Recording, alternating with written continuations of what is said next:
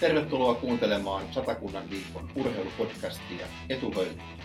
Studiossa porilainen urheiluselostaja Jussi Aho ja raumalainen toimittaja Asko Tanhuanpää.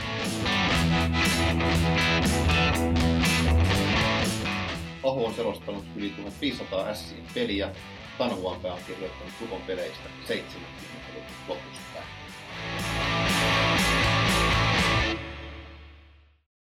Terve Jussi. Terve. Vuosi kaksituhattayhdeksäntoista. Kuis tökkii?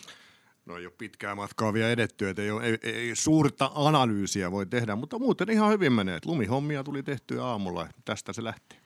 Nimimerkillä muutto maalta kaupunkiin ei enää tarvitse toivottavasti ikinä tehdä. Mutta hei, mennään asiaan. Meillä on täällä vieras Nimenomaan. Tällä kertaa. Meillä on Porin Ässien, vai pitäisikö sanoa Ässäin, en tiedä kumpi on oikein, päävalmentaja Pasi Kaukoranta. Terve Pasi, tervetuloa. Kiitos tervetuloa. Paljon. Kiitos. On hieno, hieno saada sinut tänne, ja koska me ei Jussin kanssa ymmärretä, tai siis it, omasta mielestä me ymmärrämme jääkiekosta kaiken, mutta kuulijat on sitä mieltä ja lukijat, että ei välttämättä ymmärretä. Mutta nyt on ainakin joku, joka ymmärtää. No, tässä on kova opiskelu itselläkin, itselläkin vielä edessä, että katsotaan nyt mihin tämä keskustelu johtaa. Niin, otetaan tähän väliin heti sit se, mikä oli Satakunnan Kansassa joku päivä, sä sanoit, että sä oot näyttänyt ja käyttänyt vielä koko työkalupakkia, koska se on käytössä se koko pakki. Joo, se on sellainen, sellainen asia, että kun se iso työkalupakki avattiin tässä seit, noin seitsemän viikkoa, kuusi seitsemän viikkoa sitten, ja lähtötilannehan oli se tietysti, että muut joukkueet oli ehtinyt tekemään siinä kolme kuukautta töitä ennen kuin mä tulin siihen joukkueeseen. Mä avasin se iso työkalupakki sillä tavalla, että yleensä siinä työ, työkalupakissa, niin siinä keskellä on ne kaikista tärkeimmät, tärkeimmät työkalut, että siellä on vasara jo. Sahaa tällaisen. Me ruvetaan Hyvä, niin kuin, et sano nyt sirppi. Ruvetaan rakentaa sitä talon niin kuin peruspohjaa. Ja me ollaan saatu nyt sitä rakennettu, rakennettu ei edes tota noin, kahta kuukauttakaan, mutta ollaan rakennettu sitä peruspohjaa ja, ja ollaan saatu meidän puolustuspeli niin kuin aika hyvälle mallille. Ja sen jälkeen, kun puolustuspeli ollaan saatu eteenpäin, niin siihen hyökkäyspeliin voidaan vielä vähän enemmän satsata. Ja kyllä me ollaan siihen pyritty tietysti nytkin satsaamaan, mutta sitten tulee tosiaan se työkalupakin ne semmoiset sivulaatikot, että siellä on kuusiokoloavanta ja ruuvimeisseli ja vastaavaa, niin niitä ruvetaan nyt ottaa käyttöön, mutta nämä asiat vaan täytyy niinku edetä asteita, että ei voi suoraan sanoa, anteeksi tulee paha sana, mennä perse edellä puuhun, vaan tässä toiminnassa pitää olla niinku selkeä filosofia ja systeemi ja tota, tästä me jatketaan. No mitäs mieltä sä Pasi oot siitä filosofiasta ja systeemistä ja että sulta nyt viimeisimmän uutisen mukaan on viety siitä työkalupakista, en mä tiedä, sä puhuit vasarasta ja kuusiokola-avaimista, niin ainakin jos mä ajattelen viimeistä Raumalle pelattua Lukko Ässät-peliä, niin sulta on viety leka pois siitä. Eli Sakari Salminen lähtee H I F K:iin. Joo, nämä on aina tämmöisessä tilanteessa, kun joukkue on kuitenkin kaksikymmentä pinnaa playoff viimasta, niin se on ihan ymmärrettävää. Seurajohto on tehnyt ratkaisuja sitten, että tässä kuitenkin kunnioittaa yksilöä, eli sitä, että Sakari Salmiseltahan näistä asioista kysytty hänen oma mielipide ja me ei voida niin kuin olla urheilijan niin kuin esteenä tässä kohtaa, että mä allekirjoitan tässä kohtaa täysin seurajohdon niin kuin ideat. Mutta mulla oli siihen vaan yksi pointti ja me juteltiin tämä asia toimitusjohtajan kanssa ja puheenjohtajan kanssa selväksi. selväksi. Jos meitä siirtyy pelaa johonkin kotimaiseen joukkueeseen, niin me tehdään treidi. Treidi, eli me saadaan sieltä, sieltä tota noin nuorta voimaa takaisin ja niin tässäkin tapauksessa nyt sitten on käynyt. Eli me saatiin Lauri Kulmala niminen nuori lahjakas raamikas hyökkääjä meille ja on matkalla tällä hetkellä jo jo Poriin. Mites tuossa Jussi otti pari, edell, pari edellistä podcastia, mentiin, mentiin ton, tai mennään tuonne taaksepäin, niin Jussi puhui jo mahdollisesti, sanoi pelkäävänsä Ässien tyhjennysmyyntiä, kun Ässät on, on tuolla sarjataulukon jälkeen viimeisellä sijalla, niin onko odotettavissa, että sieltä lähtisi muitakin, lähteekö kärki seuraavaksi ja lähteekö muuta sieltä kärjestä? No mä en tiedä tosiaan minkään muun kuin tämän Salmisen ja totta kai mua seurajohto pitää siinä asia niin kuin koko ajan ajan tasalla, että tällä hetkellä mä en ainakaan tiedä, että olisi ketään muun lähdössä. Ja tämä tyhjennysmyynti on siinä mielessä, se on mielenkiintoinen juttu. Miltä kantilta sitä katsoo? Me puhuttiin Asko tästä muutama viikko sitten. Seurajohtaja, kassavartija haluaa tietysti mahdollisimman paljon tuottoa, mahdollisimman pienet tappiot, eikä niin? Mutta se yleisö, joka maksaa ton huvin aika pitkälti, se ostaa niitä kausikortteja. Sitähän voi ruveta suoraan sanottuna vituttaa, jos, jos tyhjennetään. Eli, eli kärki Salminen esimerkiksi, tai no kärki nyt ei ole mihinkään lähtenyt ainakaan toistaiseksi. Mutta jos, jos, jos viedään se kerma pois, niin mä ymmärrän kovin hyvin sen katsojan pienen tu, tu, tu, ypitutuksen, vai miksi sitä voisi sanoa. Mutta mä ymmärrän myöskin sen seurajohtajan näkökulman. Se on Jussi näin julkisesti sanottuna mm. hatutusta. Niin, vaikka... no joo, olkoon sitä no, sitten, mutta kuitenkin. Pasi, miten vaikea on, säkin oot kokenut valmentaja, vaikka nyt tällä kaudella lähdit kesken kauden tohon, niin miten vaikea on lähteä rakentamaan sitä joukkuetta? Sä sanoit kuusi seitsemän viikkoa sitten, sä pääsit rakentamaan omaa joukkuettasi. Ja nyt sitä viedään yksi niistä syömähampaista pois. Miten vaikea on lähteä uudelleen tekemään ykkösketjua, ykkösylivoimaa, semmoisia, mitkä on kuitenkin oleellisia jääkiekossa menestyvälle joukkueelle ja kaikille menestyy tai ei? No ei se, ei tietenkään helppo tilanne ole, mutta en mä, en mä näe tätä millään tavalla niin kuin mahdottomana. Kyllähän tämmöisessä tilanteessa on ollut aikaisemmin, että on tullut niin kuin, että ykkösyökkäjä loukkaantunut koko loppukausi sivussa. Otetaan vaikka Tomas Zaborski esille. Eli... Niin, tai Lukosta Ville Vahalahti. Niin, ihan vastaavia tilanteita. Totta kai siinä menee se ykkösylivoima uusi näin poispäin, mutta tämähän antaa nyt sitten meidän muille pelaajille taas mahdollisuuden nostaa päätä. Että mä oon valmennusfilosofialtaan tämmöinen hyvin positiivinen ajattelija. Tässäkin kohtaa mä haluan ajatella tätä asiaa positiiviselta kannalta. Mä en hae mitään tuollaisia negatiivisia sävy- sävyjä tähän. Niin, ja tässähän on positiivinen asia. Se ajatelkaa sitä. No Asko ajattelee tietenkin eri tavalla, mitä minä ja Pade. Mutta jos olisi lukenut uutisessa, että Sakari Salminen siirtyy loppukaudeksi Pekka Virran alaisuuteen Rauman Lukkoon, sekös olisi Isomäen yleisöä lämmittänyt. Mutta mä luulen, että ei ollut sotettu. Lukossa lähdetään puolustuksen kautta, niin kuin Pasikin sanoi, että sitä vasta opetellaan. Mutta tota, ei Sakari Salminen, vaikka hän nyt yhden kerran on Lukon upottanutkin ja pari kertaa kovasti saanut sitä, sitä keikkumaista laivaa, niin, niin on hänelläkin omat puutteensa, vaikka hän jossain toisessa, toisella osa-alueella sitten jääkiekossa on yksi kiistatta Suomen parhaista. Mutta Pasille, Pasille vielä jatkokysymys tuohon koskien, koskien tota rakentamista. Miten paljon sä oot ylipäätään pystynyt itse tekemään? Sä sanoit tuossa alussa, että haetaan niitä palasia alusta, alustakin saakka tietyllä tavalla, mutta miten paljon sä koet pystyneesi itse tekemään sen vajaan kahden kuukauden aikana?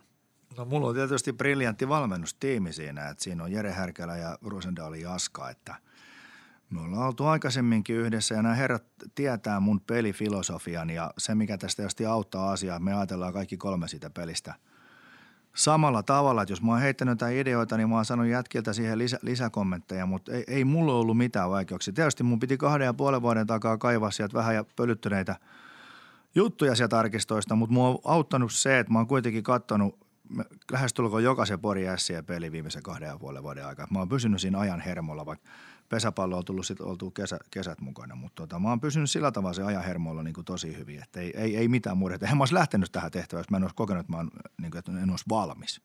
Entäs noin henkilökohtaisesti kaksi ja puoli vuotta pois jääkiekosta, niin helpottiko se, oliko helpompi tulla pois, jos, jos se, että jos sä olisit siirtynyt vain toisesta joukkueesta toiseen joukkueeseen, mutta nyt sä oot pystynyt ottamaan etäisyyttä lajiin, vaikka sanoitkin, että oot katsonut ne kaikki Ässien pelit?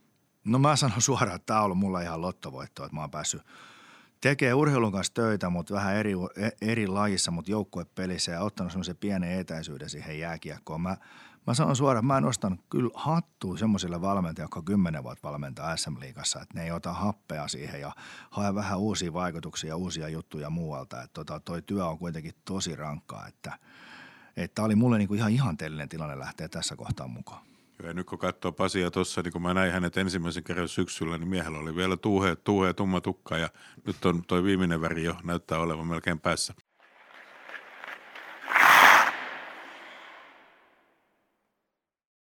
Hei Pasi, mä haluaisin, että sinä analysoisit nyt lyhyesti tiivistettynä, miten Ässäin alkukausi on mennyt. Ei tarvitse erotella sitä. Sitä ei, ei missään nimessä mä en halua sitä, että sä lähtisit, että sä siihen lähdekään, että lähtisit moittimaan edeltäjies. Mutta sitten saman tien sen jälkeen analysoisit myös Rauman Lukkoa ja mentäisiin sen jälkeen Lukkoon vähän, vähän tiiviimmin, syvällisemmin, että mitä siellä on tapahtunut. No mä en ole, ensinnäkään mä en tule millään tavalla kommentoimaan aikaisemman valmennustiimin toimia. Se on niinku ihan selvä, selvä juttu. Ja en mä sitä odottanut. Joo, sitä, sitä mä en tule tekemään missään tapauksessa. Mä, mä en ole Rauman Lukkoa oikeastaan sillä tavalla hirveän tarkkaa seurannut, kun mä sanoin äsken, että mä oon kattonut Ässien pelit. Niin en mä, en mä ole kattonut tota Rauman Lukopelejä. Mutta kyllä mä näen tässä semmoisen niinku hyvän, hyvän ideologian, mikä siellä on, että siellä – siellä rakennetaan selkeästi niin pitkäjännitteisestä juttua ja viime kaudella siellä tuli loppuvaiheessa tuli se notkahdus, siellä tuli loukkaantumisia ja näin poispäin.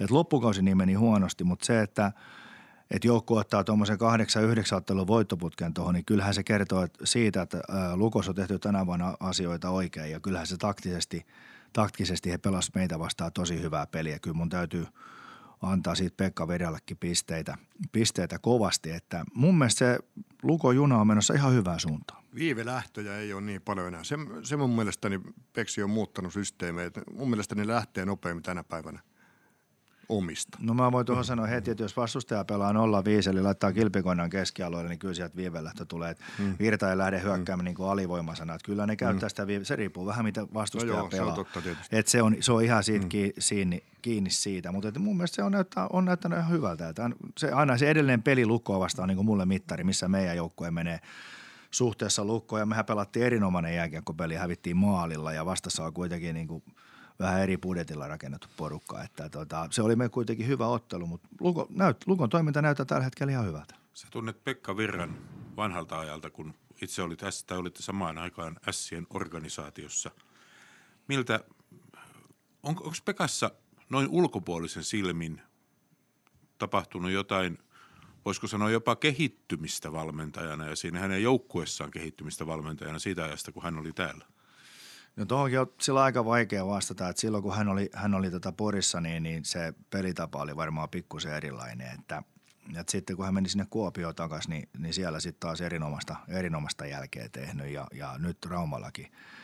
Että musta tuntuu, että se Ässien kausi, niin se, siinä, tap, siinä tapahtui jotain, mitä mä en itsekään. Pitäisi varmaan Pekalta kysyä sitä, jos saatte vastauksen, mutta Siin, siinä tapahtui joku sellainen asia, että niinku ne jutut vaan niinku Ässien kanssa ei kohdannut. Mä, mä en osaa kyllä sanoa sitä. Mä olin Aassa silloin ja mä tein niin tiivisti niinku nuorten kanssa töitä, että mä en siihen edustusjoukkueen siihen niinku päässyt oikein sisälle siihen. Että jos, jossakin, jollakin paikkakunnilla ihminen onnistui, jollakin paikkakunnilla ei onnistu. Että se oli vähän huono paikka Pekalle vissiin tää Porjassa. Se on niitä käsittämättömiä asioita, mitä jääkiekossa ja pallopelissä ylipäätään tapahtuu. Että miten joku valmentaja, miten sen kemiat ei kohtaa sitä joukkuetta. Voi olla mestarivalmentaja, joka tulee seuraavaan joukkueeseen ja ei toimi. Sitten taas joku pelaaja, joka voittaa maalikuninkuuden, pääsee, pääsee ykkösnyrkkiin, eikä tapahdu yhtään mitään. Et se on vaan niin kuin tuo kemia, kemia, mistä paljon puhutaan, niin se on käsittämätön juttu. Niin, sekin on jollakin tavalla sitten taas käsittämätön juttu. Et jos katsoo Ässien materiaali, okei, koko kauden ollut loukkaantumisia hyvin paljon, mutta ihan kylmää tilastofaktaa on se, että joukkue on tehnyt eniten, tai siis vähiten maaleja liigassa. Ja jos sieltä otetaan Kärjen ja Salmisen tehot pois, niin ei jää jäljelle juuri mitään. Et mikä Pade sun mielestä, miksi se maaliteko on ollut niin vaikeaa ja mitä se tarkoittaa se sun maalintekoklinikka? Miten, miten, miten se saadaan kääntyä? No, me, siis meillä on maalintekoklinikka ollut, onko nyt tämä kolmas vai neljäs kerta? Että täytyy aina muistaa se, että jos tämmöistä olisi päässyt tekemään niin kuin kauden alusta lähtien, niin nämä asiat olisi, voisi olla ihan erilaisia. Et se on mun filosofia se, että joka viikko kun on mahdollista, niin otetaan ihan erillinen klinikka, missä niitä maaleja tehdään. Mutta onhan se tietysti, niin kuin sanoit äsken, niin tietysti tyyppikysymys. Mutta täytyy kyllä tähän hengenvetoon tuoda, että te ette ole vielä nähnyt sitä Porin Ässiä, minkä te tuutte näkemään. Eli mä uskon, että jollakin pienellä viiveellä tähän asiaan voidaan saada parannusta ja nimenomaan, että sieltä löytyy uusia ratkaisuja. Helppohan se ei tietenkään tule, mutta mulla on vakaa usko siihen, että tota, kyllä mä niin kuin lähden tästä liikkeelle. Mulla on hyvä, hyvä keino, millä jääkiekkoille oppisi tekemään maaleja. Nyt mä siteraan suoraan Möllikeinosta kolmenkymmenen vuoden takaa. Mölli puhisi ja ähisi ja sanoi, jumalauta, mä pistän, mä, mä pistän, pistän perkele seuraavaan, seuraavaan treeneihin niin peltisen maalin tohon. Sen jälkeen ne ei enää laua sinne, sinne plekseihin ja odota, että paukahtaa hienosti, että sit se paukahtaisi vielä hienommin, se peltinen maali. Eli ehkä Mölli oli Pasklahden jäällä sit joskus itse treenannut, treenannut noin ja tulosta syntyi. Toki jääkiekko oli vähän erinäköistä. Oli kolmekymmentä vuottakin sitten erinäköistä, mitä se on nyt.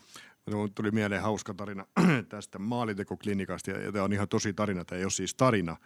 Mä en, mä en muista, muistaako Pade, mutta Karlin aikana kumminkin oli joskus, tästä on nyt aikaa se viisi kuusi vuotta, niin aamureeneissä vähän ruu- tuuraamassa maalissa. Yhden vai kaksi aamureeniä. Ja Savinaisella oli ollut vähän kuiva kausi maaliteossa ja mä ilmaannuin sinne ja se ei saanut kolmesta neljästä ekasta verosta mullekaan sisään. Sitten se tuli huutamaan, että jumalauta, tuli viemään lopunkin itseluottamuksen. Sanos, se on tosi tarina. Pitääkö paikkansa? Mä kuulin sitten Savinaiselta jälkeenpäin, että tota, sä olit sen takia niin hyvä, että sullakin oli ollut kuiva kausi. Se voi olla. Mutta yksi asia, minkä mä haluaisin, tai kysyn joka tapauksessa tuolta Pasilta. Mennään nyt tonne, Suomi on ollut juhlinut kovasti nuorten maailmanmestaruutta. Raumallakin näkyy Iltalehden, mm. Iltalehden jossain videolla, niin pari kaveria juoksi munasilla ympäri Rauman toria ja huusi, että Suomi on maailmanmestari. Tämmöiset kaverit niin kuin Lukon Ville Heinola esimerkiksi. Miten, millaisena sä näet suomalaisen jääkiekkoilun tulevaisuuden noiden kisojen perusteella? Heinolakin pelasi siellä häkkipäisenä kaverina ja loukkaantumisensa asti pelasi, pelasi tota ihan loistavat kisat. Pari muuta lukkolaista ei päässyt niin paljon omia kykyjään näyttämäänkään, mutta tota, no niin Heinola otetaan esimerkkinä ja ne muut kaverit, jotka siellä oli todellakin niitä ratkaisupelaajia. Millainen on suomalaisen jääkiekkoilun tulevaisuus? No se on just niin hyvä, kun toi tulos näyttää, että ei se ole pelkästään nämä yhdeksänkymmentäyhdeksän-ikäluokka, vaan just nämä nolla-nollat ja nolla ykköset, ja kyllä tässä varmaan aika paljon on pohjana se, mitä kymmenen vuotta sitten suomalaisessa jääkiekkoilussa tapahtui. Eli siellä kaikki valmentajat kokoontui Vierumäelle Erkka Westerlundin aikana ja siellä ruvettiin sorvaamaan tätä, tätä hommaa vähän, vähän uusiksi. Ja kyllä ne tulokset, niin ne tulee tuollaisella pienellä viiveellä. Että, et tota, siis sehän näyttää todella hyvältä ja se, mikä siinä on niin erityisen hyvä, niin kyllä tässä nyt yhdisty, yhdisty nyt se, että suomalainen oma pelillinen identiteetti – yhdistetään erittäin taitaviin yksilöihin, niin tota, silloin tulee tulosta. Ja kyllä mun täytyy ihailla, niin kuin, mä, mä seurasin, kun mä katsoin niitä pelejä, kontra S M-liigapelit, ne huippumaakko pelasi siellä. Niin kyllä se kiekollinen varmuus ja semmoinen henkilökohtainen taito, niin siellä, siellä oli taitavampaa touhua kuin S M-liigassa niin parhaita. Et niin kuin, en mä yhtään ihmettele, että Suomi voitti nimenomaan Suomen pelaajilla, että huike, huikeita jätkiä. Ja välillähän on sanottu sitä, että nimenomaan sille yksilön taidolle ei ole annettu mahdollisuuksia, että on pitänyt pelata niin kuin liian tiivisti, tiivisti sitä joukkuepeliä. Joo, mutta tilanne on nyt nimenomaan se, että se Suomen pelitapa, siellä oli aivan selkeät systeemit, aivan selkeät raamit, niin se antaa sille yksilölle sitten sen niin kuin tukirangan tehdä sitten niitä semmoisia henkilökohtaisia ratkaisuja, mutta se on ihan pötypuhetta, että siellä ei ollut selkeät systeemit. Ja Ahokas muutti pelikirjaansa viime kevästä tai viime tota vuodenvaihteesta ja, ja niin kuin hatunnosto sille, mutta et ei, ei se ole sillä tavalla, mitä tulee hienoja muutamia harjoituksia. Ja siellä on tarkkaan sovittu, mitä ne pelaa. Et sä et voi koskaan voittaa maailmanmestaruutta millään tuurilla. Ne perustuu niin kuin ne aikaisemmat, esimerkiksi Jalosen mestaruus, Karri Kiven mestaruus. Siellä on aivan pelkeä pelisapluna. Ja nämä välijutut, mitä tässä on ollut, niin se ei ole ollut. Se ei ole ollut suomalaista pelillistä identiteettiä, vaan me ollaan tässä välissä vähän kopsattu muilta mailta ja se on se, mitä suomalaisten ei kannata tehdä, että kopsataan. Okei, voidaan ottaa jotain juttu, mutta meillä on, meillä on oltava se meidän oma pelillinen juttu ja lähettävä viemään sitä eteenpäin. Tämä oli kyllä hieno osoitus siitä. Oli samaa mieltä se vähän, mitä tuli, tuli seurattua näitä tietysti nyt loppufinaali tai viimeisen ottelun kato, katsoi tosi seuraavan päivänä kokonaisuudessa, kun tuli uni siinä sohvalla, mutta kuitenkin niin kuin se, miten hienosti niin kuin pelasi, se niin kuin oli nousujohteinen se käyrä, sitten se oli viisi kuusi jätkää, jotka johti sitä hommaa niin kuin kentällä eturivissä. Niin mä mietin sitä, nyt kun se mestaruus tuli ja ihan pienessä päässä, niin että jos toi Sakki olisi pelannut S M-liigaa koko kauden noilla nimillä, niin takuu varmasti ne olisi kolme joukossa tuossa liigassa. Ainakin kolme joukossa, ellei jopa kärjistä. Mutta siinä täytyy ottaa myös huomioon se, että siinä oli paljon semmoisia kavereita, jotka on pelannut Pohjois-Amerikassa. Kyllä, kyllä. Ja, ja se, se pelityyli, pieni kaukalo, ja itse luottamus, mikä on nähnyt, näkynyt monessa kaverissa tässä vuosikymmenten aikana, että siellä kuitenkin se peli on siinä mielessä erilaista, että ne tulee sieltä, ne kaverit takaisin, niillä on enemmän itseluottamusta, niillä on rohkeutta, ne uskaltaa haastaa. Niillä ei ole enää semmoista, että mitä, mitä toi mahtaa ajatella minusta ja menisikö mä pyytää, pyytää sieltä tämän pelin jälkeen nimmari. Niin ja kyllä se vain tietysti totuus on myöskin se, että ne on ikäluokkansa maansa parhaita pelaajia, jotka niissä joukkueissa pelaa. Ainakin näin pitäisi olla. Tästä tullaan nyt semmoisia asioita, että mä haluaisin niin kuin pikkuhiljaa jo, että noi pohjoisamerikkalaiset G M:t ymmärtäisi suomalaisen valmennustietouden perään. Et, et, nyt kun sä puhut sitä äsken, Asko, että siellä, siellä se peli on erilaista, mutta nythän me pistettiin sinne suomalainen pelitapa. Mm. Mä väitän, että tuolla suomalaisella pelitavalla pärjäisi N H L niin kuin runkosarjassa jossain joukkueessa, niin pystyisi viemään se playoffeihin ja vaikka kuinka pitkään saisi parin kolmen vuoden projekti. Et, et koska, koska ja mi, missä vaiheessa siellä avautuu silmät, että sinne voisi tulla niin kuin Alpo Suhosen jälkeen ensimmäinen niin kuin suomalainen päävalmentaja. Antaa sille vaikka rauhassa ensin mennä kakkoskoutsiksi ja sen jälkeen ruvetaan. Sitä, sitä mä niin kuin odotan, että mielenkiinnolla. Tuossa puhuttiin Pohjois-Amerikasta ja tästä on helppo hypätä N H L. Onko sulle ollut yllätys, että tänä päivänä nuoret suomalaiset, lähinnä Mikko Rantanen tänä vuonna, Sebastian Aho, välillä, välillä Lainekki ja sitten Pekka Rinne vanhempana kaverina, että ne dominoi sitä peliä. Että siellä on suomalaisia joka ikisessä tilastossa kärkipaikoilla tällä hetkellä. Toki mennään siihen, mitä, mitä sä sanoit tuossa äsken, että kymmenen vuotta sitten rakennettiin sitä pohjaa, mikä, mistä nyt noukitaan hedelmiä. Niin, siis kaiken pohjana on toi. Et se, silloin, silloin, silloin muutettiin niitä juttuja. Ja, ja, mutta semmoinenkin täytyy aina muistaa, että ennen kuin nämä kyseiset hermanit lähti sinne, niin, niin kuin Rantasen Mikko, niin kyllä hän kuitenkin tuossa Tepsissä veti edustusjoukkueessa, niin se veti siinä hyvän kauden ja vielä Ahokin sai, Ahokin sai vielä vedettyä. Et, et, se kertoo taas kotimaisesta S M-liigasta, että jos sä saat täällä nuorena pelaajana ison ruudun, niin siitä, se matka sitten taas sinne ei ole niin suuri. Ja sitten tietysti voi tehdä semmoisen reitin, niin kuin Arturi Lehkonen teki, että hän lähti Ruotsista Frölundan kautta, mistä on tullut ihan järjetön määrä pelaajia. Mutta se, että sä löydät niin kuin S M-liigasta semmoisen paikan ja semmoisen valmennuksen, niin sitä reittiä voidaan päästä näköjään suoraan N H L-huipulle. Joo, ja tänä päivänä kyllä just puhuttiin Pekka Virrasta ja siitä, että hän on antanut nuorille vastuuta, niin se on ollut hienoa. Tämän kauden lukossa, että nimenomaan nuoret on saanut vastuuta. Toki siinä tuli se, että Lauri Tukonen, Marttinen, Vahalahti loukkas. Että siinä tuli tilaa niille nuorille myös enemmän. Mulla olisi kysymys. Kysy. Mä olisin oikeasti tietää, mä en tunne sitä Lukon juttua. Haiskahtaa vahvasti Kalle Saastetin vaikutukset tähän asiaan. Voin olla väärässä, mutta tämä haiskahtaa se. Onko sulla parempaa tietoa? No mulla on parempaa tietoa.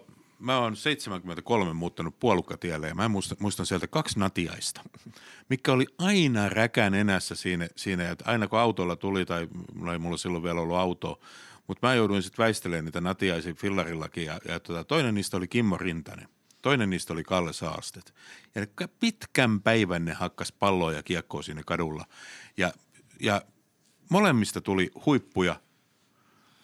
Hieno sanoa, että, että on saanut katsoa sitä poikien kehitystä pienestä pitäen. Tuohimaan veljekset asuu samalla kadulla. Jopa Rauno Mokka, joka on sitten taas Rauman Lukon, Lukon nykyisen suuruuden luoja. Mutta se, että Kalle on tuossa mukana, niin se on äärettömän hieno juttu. Ja Kallen tulo siihen Pekan aisapariksi on selkeästi näkynyt nyt jo tällä kaudella ja to, tulee varmasti näkymään entistä enemmän. Et sinne on tullut, vaikka Kalle on, on taustaltaan lukkolainen, mutta sinne on tullut ulkoa joku, joka tukee sitä, ettei siinä ole ollut pelkästään semmoinen ihminen, joka olisi tullut ulkoa tulleen Pekka Virran niin sanotuksi tueksi seuran sisältä. Nyt siinä on kaverit, jotka on saaneet vapauden kehittää sitä peliä, oma filosofiaansa, ja nyt se toimii. Mutta onhan näitä nuoria Porissakin ollut tänä vuonna. Ihan riittävästi, siis kiistettä. Niin, totta kai. Siis sehän on koko tämän toiminnan ydin, että ajetaan niitä omia jätkiä sisään. Mutta se on kyllä, se on kyllä hienoa, että siellä on tuommoinen parivalikko syntynyt. Ja nyt tota, sitten tässä Porissahan ollaan menty kuitenkin eteenpäin. Me ollaan saatu kehitysjohtaja tuohon ja nyt on hienoa, että hän pääsee näyttämään sitten kyntensä jatkossa. Meillä alkaa kohta aika loppua. Kun sä kysyit multa, Pasi, jotain, niin kysypäs nyt tuolta Jussiltakin jotain, niin katsotaan, osaako se vastata. Mä olisin ollut vaan kuulla, mitä Jussi sanoo siinä. Mä en ole vielä kuullut sitä hekotusta, kun meidän pelikansseen vastaan noustiin. Lopussa otettiin sen maalivat kikkailuun. Mä olisin halunnut vaan tietää, mitä Jussi siinä kohtaa sanoo, kun ässät tulee tasoihin. Että se olisi ollut hauska kuulla. No, kyllä se var- varmaan löytyy siellä tarkiston. Mun täytyy heti tässä kohtaa sanoa, että mua hävetti. Mä olin nyt tämän puolitoista minuuttia sanoa, että mua on hävitty tää peli.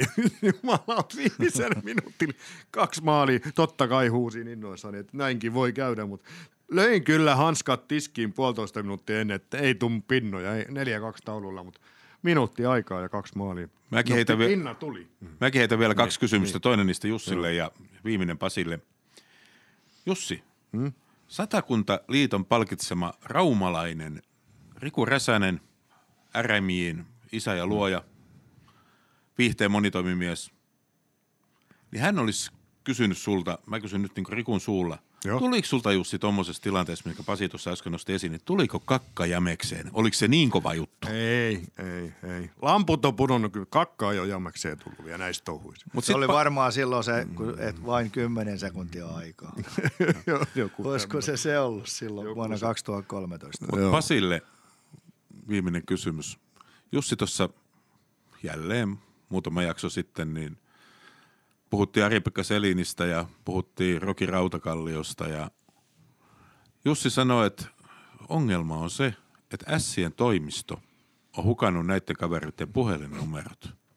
Selin oli kuulemma sanonut näin, näin Jussille ja mä kysyn, että onkohan niillä sun puhelinnumeros, koska ainakin mä toivoisin tuolta etelästä käsin peliä katsovana, että että sä tekisit jatkosopimuksen, ja, mutta se on tietenkin siitä kiinni, että juoksee, että kukaan soittaa. Mä en kommentoi tätä asiaa millään tavalla, on pahallani. Toi oli hyvä loppu. Kiitos Pasi, oli miellyttävää olla sun kanssa täällä. Ja nyt sitten seuraavaan jaksoon tulee jatkumoa tälle, eli Virran Pekka on lupautunut tulla mun ja Jussin jututettavaksi Raumalle, ja katsotaan mitä saadaan siinä aikaiseksi. Hyvä. Kyllä mä Pekalla ei ole, niin sitten sama siunatuksi lopuksi samaan kysymykseen. Lukon toimistolla sun puhelin. No niin, hienoa. Hyvä, kiitos. Kiitos kaikille. Kiitos.